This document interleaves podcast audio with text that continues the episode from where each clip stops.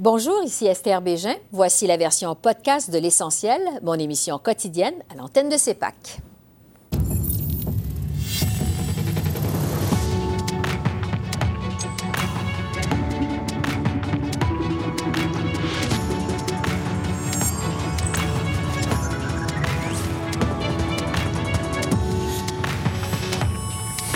Bonsoir, Mesdames, Messieurs. L'élection étant chose du passé au pays, les bilans de campagne ayant été dressés et les résultats analysés, à quoi les Canadiens peuvent-ils s'attendre à partir de maintenant, alors qu'ils ont choisi de donner leur confiance à un gouvernement libéral minoritaire? C'est la question qu'on va se poser ce soir à l'essentiel avec nos analystes Joël Denis Bellavance, Altiarage et Daniel Leblanc. Mais d'abord, il faut rappeler que le Canada n'en est pas à sa première expérience d'un gouvernement minoritaire. Au contraire, c'est en fait le quatorzième de l'histoire du pays. Le premier gouvernement minoritaire au Canada a été élu sous le premier ministre Mackenzie King en 1921. Plus récemment, les Canadiens ont fait élire des gouvernements minoritaires sous Pierre Elliott Trudeau en 1972, sous Joe Clark en 1979, sous Stephen Harper en 2006 et en 2008, et puis aujourd'hui sous Justin Trudeau, au terme de cette élection 2019. Alors, à quoi on peut raisonnablement s'attendre dans les prochaines semaines, les prochains mois et peut-être là où les prochaines années? Quels seront les défis des chefs et des partis politiques? Je retrouve nos analystes Joël Denis, Altia et Daniel. Re-bienvenue à vous tous. Altia, Daniel, c'est un plaisir de vous revoir parce que vous étiez sur la route. Le devoir vous appelait, mais on est vraiment très content de vous avoir. Euh, Joël Denis, toujours aussi fidèle. Alors, merci à vous trois d'être là. Euh, j'ai plusieurs choses à discuter avec vous. Euh, je vais y aller quand même assez rondement. on va commencer par la première étape. Justin Trudeau va avoir à assermenter son cabinet le 20 novembre. Il a déjà annoncé que ça allait être un cabinet paritaire. Il n'y a pas de représentants en Saskatchewan et en Alberta. à quoi on peut s'attendre, Joël Denis? Bien, c'est un gros casse-tête pour M. Trudeau.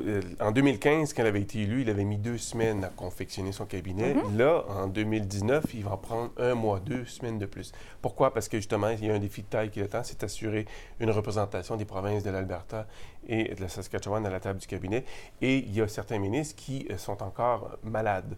Dominique Leblanc euh, n'est pas tout à fait remis de son, sa, maladie. Il souffre d'un cancer. Et aujourd'hui, on a appris que Jim Carr aussi, euh, ce qui est un morceau important de ce casse-tête, d'avoir la représentation du Manitoba, il souffre aussi d'un cancer. Donc, il y a des éléments qui s'ajoutent et qui complexifient, je pense, la tâche du premier ministre d'arriver au meilleur cabinet possible qui va représenter l'ensemble de la population ce ne sera pas une tâche facile pour M. Trudeau, mais une tâche à laquelle je pense qu'il va s'atteler assez rapidement, malgré le délai qui se donne. Est-ce que Ralph Gouldale, qui a perdu son élection à Saskatchewan, pourrait être appelé à la rescousse?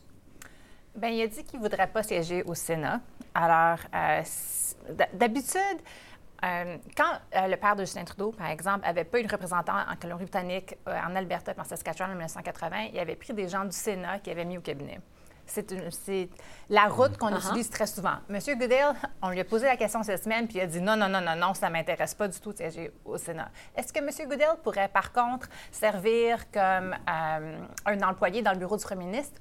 Peut-être. Un conseiller. Euh, oui, un conseiller. Je pense mm-hmm. plutôt que, bon, ce qui me vient en tête, là, premièrement, c'est euh, d'approcher la nouvelle démocrate à Edmonton Strathcona, qui est la seule progressiste de, du Manitoba, de la frontière Manitoba-Saskatchewan jusqu'au Okanagan, où est-ce que le NPD a un autre député. Euh, ça pourrait être fait. David Emerson avait changé des libéraux conservateurs en 2006. Euh, par contre, ça n'avait pas été sans controverse. Il ne s'était pas représenté en 2008. Puis depuis ce temps-là, c'était un comté libéral. C'est devenu un comté NPD, fortement NPD avec Don Davies. Mm-hmm. Alors, est-ce que cette nouvelle, nouvelle démocrate, elle aimerait siéger au cabinet? Peut-être. Deux, euh, il y a peut-être des candidats au Sénat qui sont déjà là. Grant Mitchell, sénateur de l'Alberta, qui joue le rôle de whip mm-hmm. euh, au Sénat. Peut-être que lui, déjà, il joue un rôle moins partisan puis qui représente le gouvernement euh, à, cette Chambre-là pourrait peut-être aller au cabinet. Euh, il y a des nouveaux sénateurs aussi, Paula Simons, mm-hmm. peut-être, mm-hmm. elle, peut-être moins, je pense, fidèle, mm-hmm. une ancienne journaliste, euh, qui peut-être ne se sentirait pas confortable être au cabinet. Lillian Dick, qui siège comme une libérale au, Sénat, pour elle, elle vient de la Saskatchewan, peut-être qu'elle pourrait être nommée au cabinet. Peut-être aussi ça, c'est vraiment c'est pas typique, là, mais Mm-hmm. comme Rona Ambrose ou quelqu'un qui est déjà conseiller privé pourrait siéger à un comité du cabinet, pas nécessairement au cabinet. Uh-huh. Ça serait étonnant, comme ça étonnerait Ça beaucoup serait de monde. De... très c'est étonnant. Mais il n'y a pas Ouais. De règlement. On n'a même pas besoin d'être un parlementaire pour siéger au cabinet. Il pourrait nommer quelqu'un de la communauté euh, des affaires en Alberta pour siéger Ouais. au cabinet. Donc, il y a des avenues qui s'offrent à M. Trudeau pour représenter la Saskatchewan euh, et euh, l'Alberta. Euh, Daniel, au sein des anciens ministres, est-ce qu'il y en a qui sont susceptibles de se retrouver à nouveau dans le cabinet? Et euh, l'autre question, c'est est-ce que Stephen Guilbeault est un incontournable? Bien, je pense que c'est vraiment M. Trudeau un choix à faire. C'est pour ça que je pense que c'est sain qui prennent du temps pour y arriver parce que. Après ma barre, on pourrait s'attendre à ce que tous les ministres presque ont été réélus, sauf euh, M. Souris, euh, Ralph bien- Goodale. Ralph Goodale, euh, les ministres du Québec. Mais est-ce que c'est pas le temps aussi de brasser un peu les, les cartes? cartes, oui. Est-ce que Jean-Yves Duclos doit être le ministre de Québec ou est-ce que Joël Lightbound Mm-hmm. pourrait être un meilleur ministre? Qui a pris de l'expérience? Est-ce que Marc Garneau demeure un incontournable? C'est sûr qu'il a une expérience et qu'il a quelque chose à amener, mais est-ce que c'est pas le temps aussi des fois à faire de la place à, à du sang neuf ou garder l'expérience? Donc je pense que M. Trudeau a des choix comme ça à faire partout au pays. Est-ce que Bill Morneau est encore le bon ministre des Finances? Euh, est-ce que c'est le temps d'avoir quelqu'un nouveau? Donc je pense qu'il faut qu'il choisisse entre l'audace et la stabilité. Oui. Euh, et à ce niveau-là, moi, je pense personnellement que M. Guilbeault, c'est peut-être une meilleure idée de, le- de lui laisser prendre un peu d'expérience au Parlement, peut-être être un secrétaire parlementaire. Sa, sa position sur le pipeline Trans Mountain fait en sorte que la- le principe de la solidarité ministérielle serait mis à mal. Donc, il va pas, M. Guilbeault ne changera pas sa position, mais est-ce qu'on peut siéger au cabinet? Peut-être qu'il pourrait être en charge de la transition énergétique, prendre les profits de Trans Mountain, puis ensuite les réinvestir dans, euh, dans, la- dans l'économie verte. Mais je pense qu'il y a des enjeux M. Guil- avec M. Guilbeault. Encore une fois, il faudra y réfléchir, mais il y a une petite quadrature du cercle à le nommer directement au cabinet Ouais. immédiatement. Pas évident. Euh, Joël Denis, pour conclure Ouais, là-dessus rapidement. Je pense que, compte tenu que c'est un gouvernement minoritaire, M. Trudeau va davantage faire appel à l'expérience pour éviter des erreurs de recrue Mm-hmm. euh, qui pourraient être impardonnables dans un contexte de gouvernement minoritaire. Dans le cas de Marc Garneau, euh, il y a des gens qui ont commencé à spéculer. Certains le verraient déjà comme euh, successeur de Ralph Goodale à la tête de la sécurité publique. Donc, il y aurait ce portefeuille-là. Et il y a des bonnes relations déjà avec des gens aux États-Unis. Donc, ça pourrait être une option. Et dans le cas de M. Il Guilbeault... joué ce rôle-là Oui, effectivement. à Road. Oui, et, et dans le cas de M. Guilbeault, il pourrait être secrétaire parlementaire du transport Mm-hmm. et s'occuper du dossier de l'électrification des transports. Donc, les spéculations sont déjà, Sont déjà commen- commencées, oui. On n'a pas fini de spéculer d'ici le 20 novembre. Sur le fonctionnement du Parlement, évidemment, on est dans un contexte minoritaire. Euh, les libéraux ont fait beaucoup de promesses. Est-ce qu'ils vont être capables de passer des projets de loi dans un- une situation comme ça, Altia? Euh, je pense que oui, parce que la plupart, ben, on parle, euh, on pense à comme euh, la taxe sur Netflix, euh, les baisses sur euh, les, les frais de cellulaire, euh, le change- les changements climatiques, euh, même euh, euh, Pharmacare, mais c'est pas ça en L'assurance médicale. L'assurance médicaments, Sais, le NPD, le Parti vert, même le Bloc, ils sont tous d'accord sur ces projets de loi-là. Euh, même les baisses d'impôts. Le projet de loi que M. Trudeau a dit que ce serait son premier projet de loi, c'est presque la même chose que ce que les conservateurs avaient suggéré en campagne électorale. Alors, si les gens vraiment veulent que ça fonctionne, puis je suis pas convaincue que les conservateurs veulent que ça fonctionne, peut-être jusqu'au mois d'avril, avant le leadership de M. euh, Scheer, mais il y a beaucoup d'enjeux sur lesquels ils peuvent s'entendre. Où est-ce qu'il va vraiment avoir des problèmes? C'est dans les comités. Parce que maintenant, le gouvernement perd sa majorité. Ils vont utiliser les comités pour faire des points.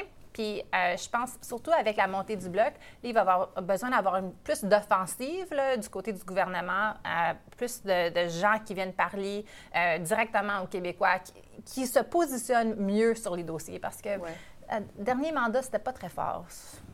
Daniel, juste pour conclure sur le fonctionnement, donc les comités, ça va être compliqué. c'est Ben, ça? je pense, puis c'est ça. Mais il y a aussi le Bloc qui a dit qu'il voulait vraiment être constructif, qu'il voulait faire fonctionner le Parlement. Le NPD n'a pas beaucoup, une grande marge de manœuvre avec euh, leurs finances, leurs leurs résultats électoraux. Je pense que ce qui revient, c'est les libéraux. Comment est-ce qu'ils vont se comporter? Est-ce qu'ils vont avoir l'humilité? Est-ce qu'ils vont être très combatifs, très partisans? Je pense que les conservatifs... Et, c'est là où ça va être un, un- un dossier intéressant, savoir la part- le niveau de partisanerie. Si les conservateurs gardent le même niveau de partisanerie, est-ce que les libéraux vont être capables, eux, de ne de, pas répliquer ou, et tout ça? Je ne sens pas que le Bloc va être 100 partisan. Je ne sens pas que le NPD va être 100% partisan. Euh, Il faudra voir du côté des conservateurs. et des libéraux aussi, je pense. Bon. Euh, je veux, parlant des libéraux, maintenant vous entendre sur les défis de chacun des chefs et de chacune des, formations politiques. Euh, on va commencer par Justin Trudeau. Il a perdu sa majorité. il n'a pas gagné le vote de confiance non plus. Il y a 33% de Canadiens qui ont voté pour lui. Son plus gros défi. Euh, pour, euh, de fonctionner, euh, faire fonctionner le Parlement. Donc, naviguer, c'est faire naviguer ses projets de loi mm-hmm. à la Chambre des communes tout en sachant qu'il n'a pas la majorité. Donc, il ne doit pas se comporter comme s'il a la majorité. Il doit tenir compte du contexte et tendre une perche rapidement aux provinces de l'Ouest. Parce que je pense que le plus grand danger pour l'unité nationale en ce moment se trouve dans l'Ouest canadien, en Alberta et en Saskatchewan.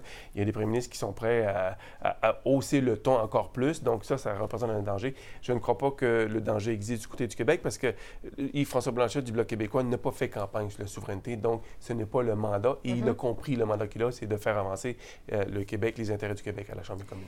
Euh, on a beaucoup critiqué M. Trudeau pour sa gestion de crise, notamment l'affaire SNC-Lavalin. On parlait de Ralph Goodell il y a un instant. Est-ce qu'il devrait ou est-ce qu'il va faire des changements à dans son entourage? Hmm. Je crois qu'il doit faire des changements dans son entourage. Je ne sais pas s'il va les faire, mais euh, on a vu l'équipe autour de M. Trudeau ne savait pas vraiment comment gérer la crise de SNC-Lavalin au printemps.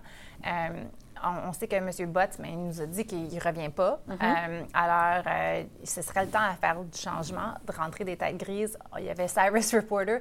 Il n'est pas si gris que ça, Cyrus Reporter, mais il était dans la campagne électorale. Euh, on me dit que tout le monde pense qu'il a fait une assez bonne job, que peut-être que lui, il serait prêt à re-rentrer parce qu'au début, il était là en 2015. Mhm. Après, il est parti, un cabinet d'avocats. alors, je pense qu'on va s'attendre à avoir des changements au bureau du premier ministre. Oui. Ouais. Euh, Daniel, j'entendais cette semaine des commentateurs dire que bon, M. Trudeau est maintenant à la tête d'un gouvernement minoritaire. Il va falloir qu'il fasse preuve d'humilité, qu'il change, qu'il puise en lui-même pour se transformer. Euh, est-ce qu'il pourrait euh, se révéler dans ça, comme son père l'avait fait en 1972? je pense que beaucoup de gens ont aimé sa phrase cette semaine. L'élection tournait beaucoup autour de moi et j'en tiens une, part de responsabilité. M. Mm-hmm. Trudeau amène beaucoup des les enjeux deviennent des questions personnelles, à savoir que lui, ce qu'il est, ce qu'il transpose. Et c'est peut-être une des leçons qu'il doit tirer de ça. Je pense que c'est pour ça que c'était même bien qu'il prenne 24 heures après l'élection avant de faire mhm. sa conférence de presse, qu'il prenne un mois pour nommer son nouveau cabinet. Je pense que pendant quatre ans, M. Trudeau a été presque tous les jours à la télé, presque tous les jours à la période de questions, des périodes de questions de 40 minutes. Je ne suis pas sûr qu'on apprenait grand-chose durant ces, euh, épisodes-là. Mhm. Donc, je pense qu'il a une leçon à tirer de tout ça. Et une meilleure dose d'humilité, moins d'arrogance, meilleure écoute, euh, moins de paroles creuses. Je pense que les gens sentaient que Trudeau regardait toujours les gens dans leurs yeux et faisait semblant qu'il allait tout faire pour eux et peut-être d'être un peu plus pragmatique aussi. Donc, je pense qu'il a un examen de conscience et on sent qu'il a au moins commencé. Je pense que l'épisode du Blackface a été un épisode où il a dû commencer à se confronter un peu plus lui-même, de retourner un peu plus loin dans, mhm. dans son fond pour essayer de mieux comprendre et de mieux communiquer avec les Canadiens. Il a pris acte. Juste un mot rapide parce que je sens que vous voulez intervenir. Oui, tout à fait. J'ai la conférence de presse que tenue M. Trudeau 36 heures après les résultats était assez euh, révélatrice à cet égard. Il trouvait que son ton avait changé, mhm. euh, que les Canadiens, euh, il estimait, lui avait envoyé un message assez clair et qu'il y avait beaucoup de matière à réflexion. C'est pour ça qu'il veut prendre assez de temps avant de former son cabinet, tirer les leçons de la campagne. Et ça, je pense que ça, amène, ça, m'amène à conclure qu'il veut imposer un nouveau style, démontrer qu'il est, euh, a pris des choses, qu'il a pris des choses. Il a pris acte. Il a pris acte du résultat et du verdict des Canadiens et il va en tenir compte dans la façon dont il va gérer le pays à partir de maintenant. quelque chose? Oui.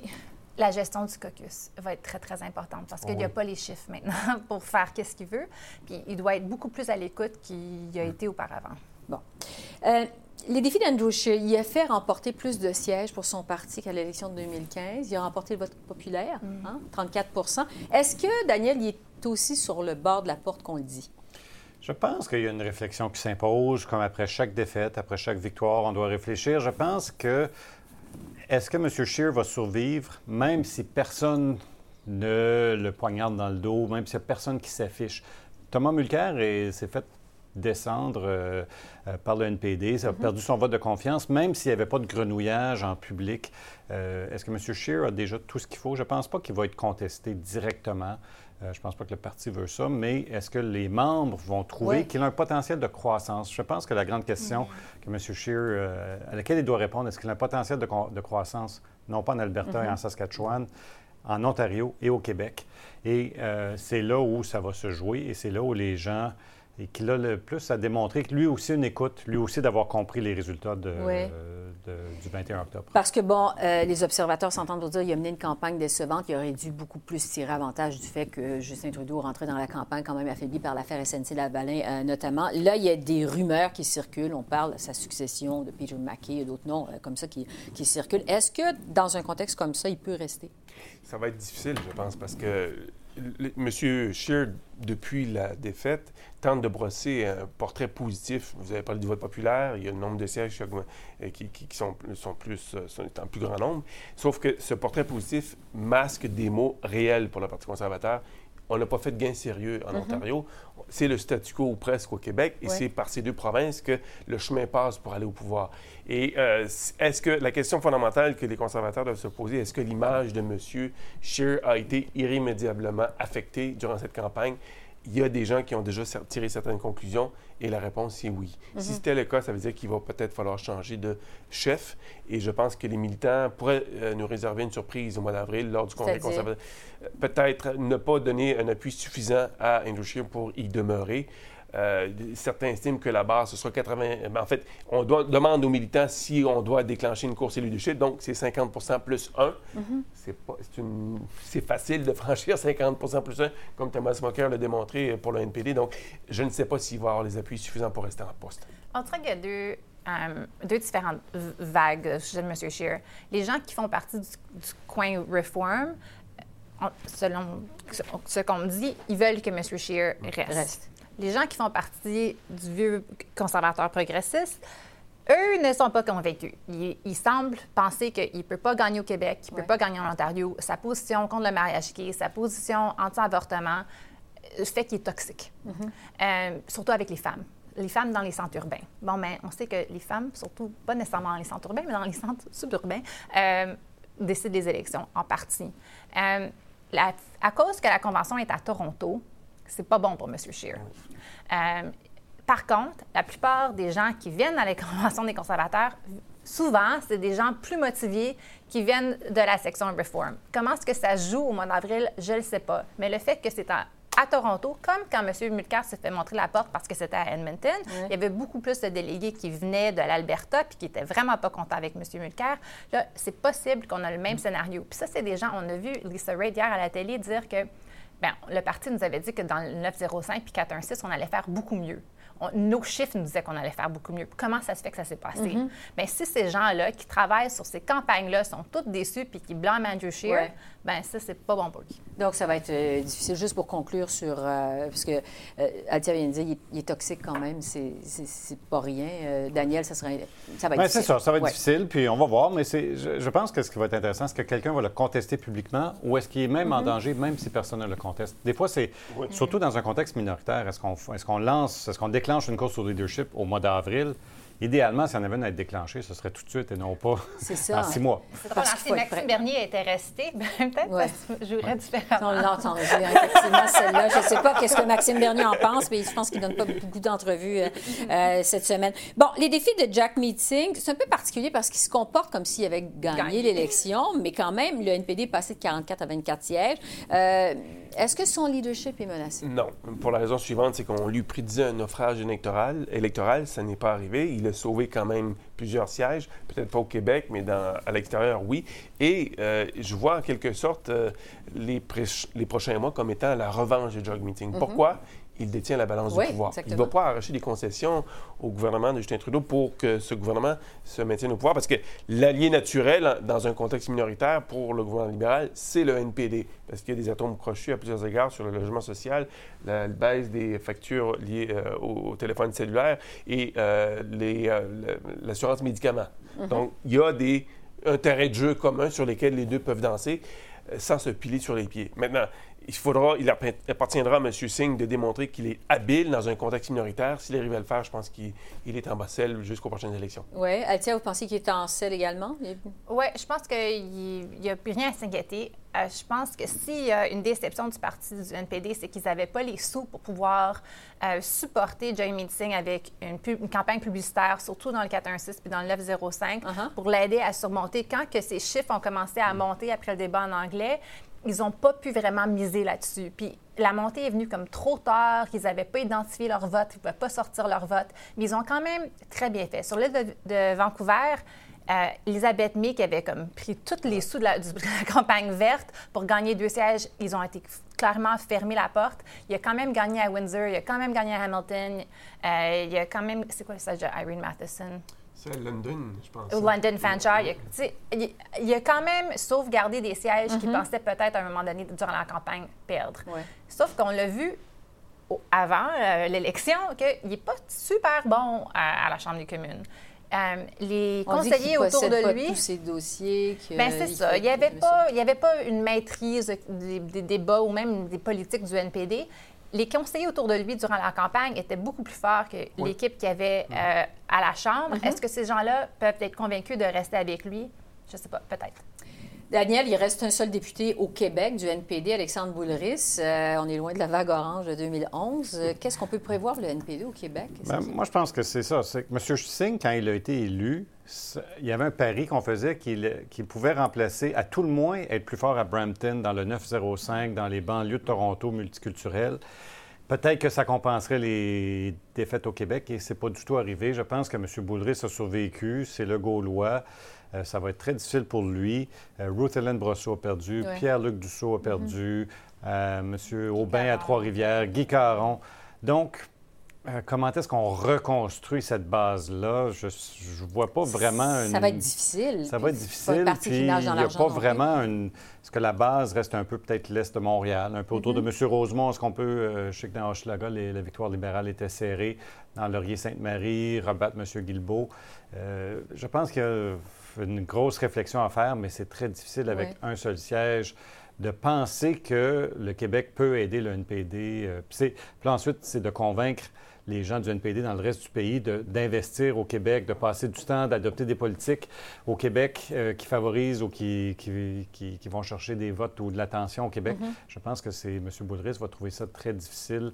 Euh, au courant des, prochaines, des prochains mois. Ce qu'on a appris du Québec euh, au cours des dernières années sur la scène fédérale, tout le c'est qu'il n'existe pas de loyauté envers les partis politiques. Donc, peut-être que cette année, le NPD n'a pas récolté ce qu'il a eu, ce qu'il souhaitait, euh, sauf que les vagues viennent et repartent et mm-hmm. amènent souvent d'autres couleurs euh, sur, sur les berges. Donc, il y, a pas, il y a du travail à faire, évidemment, du côté du NPD, mais les vagues peuvent revenir. Euh, on en a vu, il y a une vague 2011, vague orange en 2011, vague mm-hmm. rouge en 2015 et vague bleue pâle en, cette année. Donc, pour le reste, je pense que le travail sera important pour M. Boulris. Il s'agit de demeurer très actif sur le terrain, mais aussi être très visible dans les médias. Il va, oui, effectivement. Il va, il va accepter nos, nos demandes d'entrevue, c'est sûr. Euh, bon, on est rendu à Yves-François Blanchette, le Bloc québécois, évidemment, incontournable. Euh, le Bloc est passé de 10 à 32 députés, retrouve son statut de parti officiel.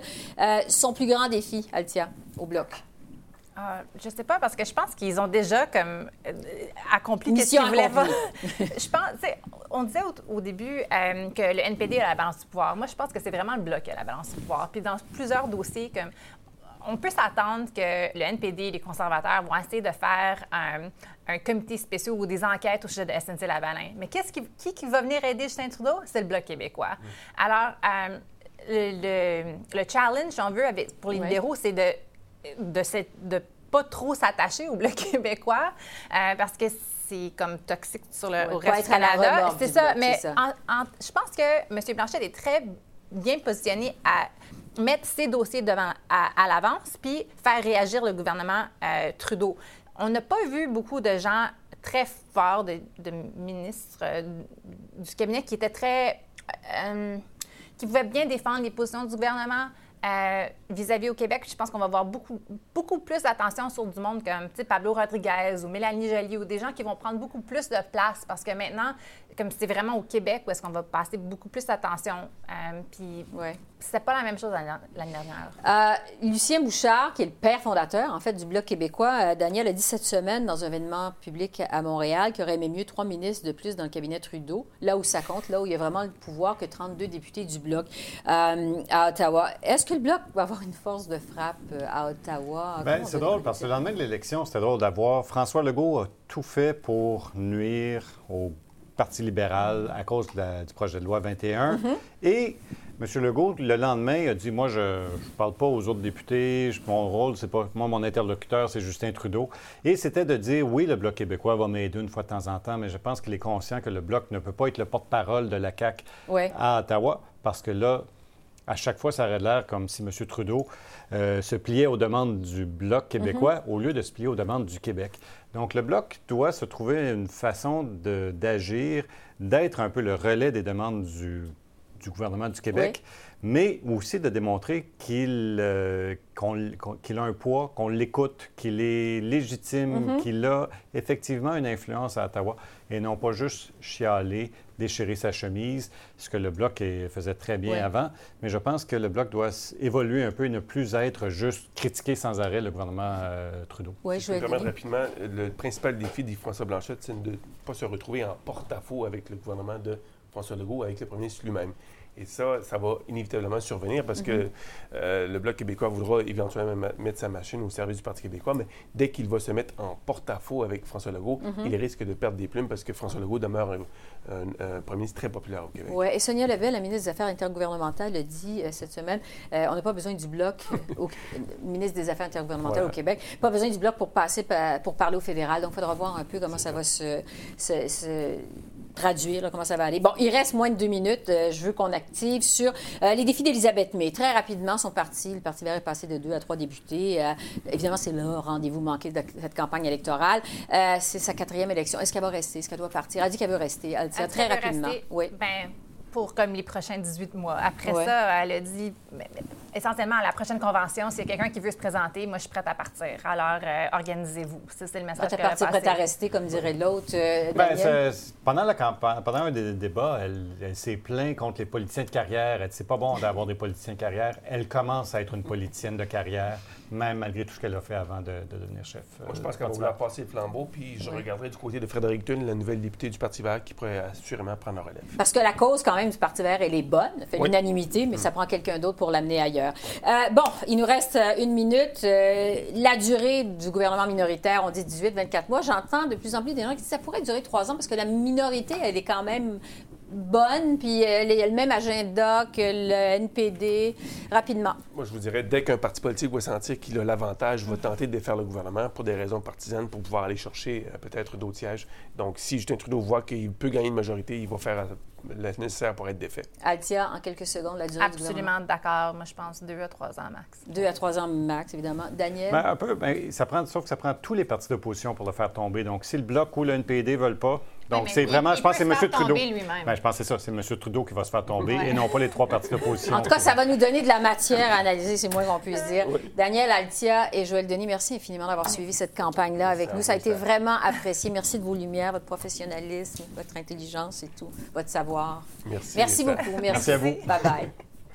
Alors voilà, c'est là-dessus que se termine à l'essentiel notre couverture de l'élection 2019. On espère que vous avez apprécié.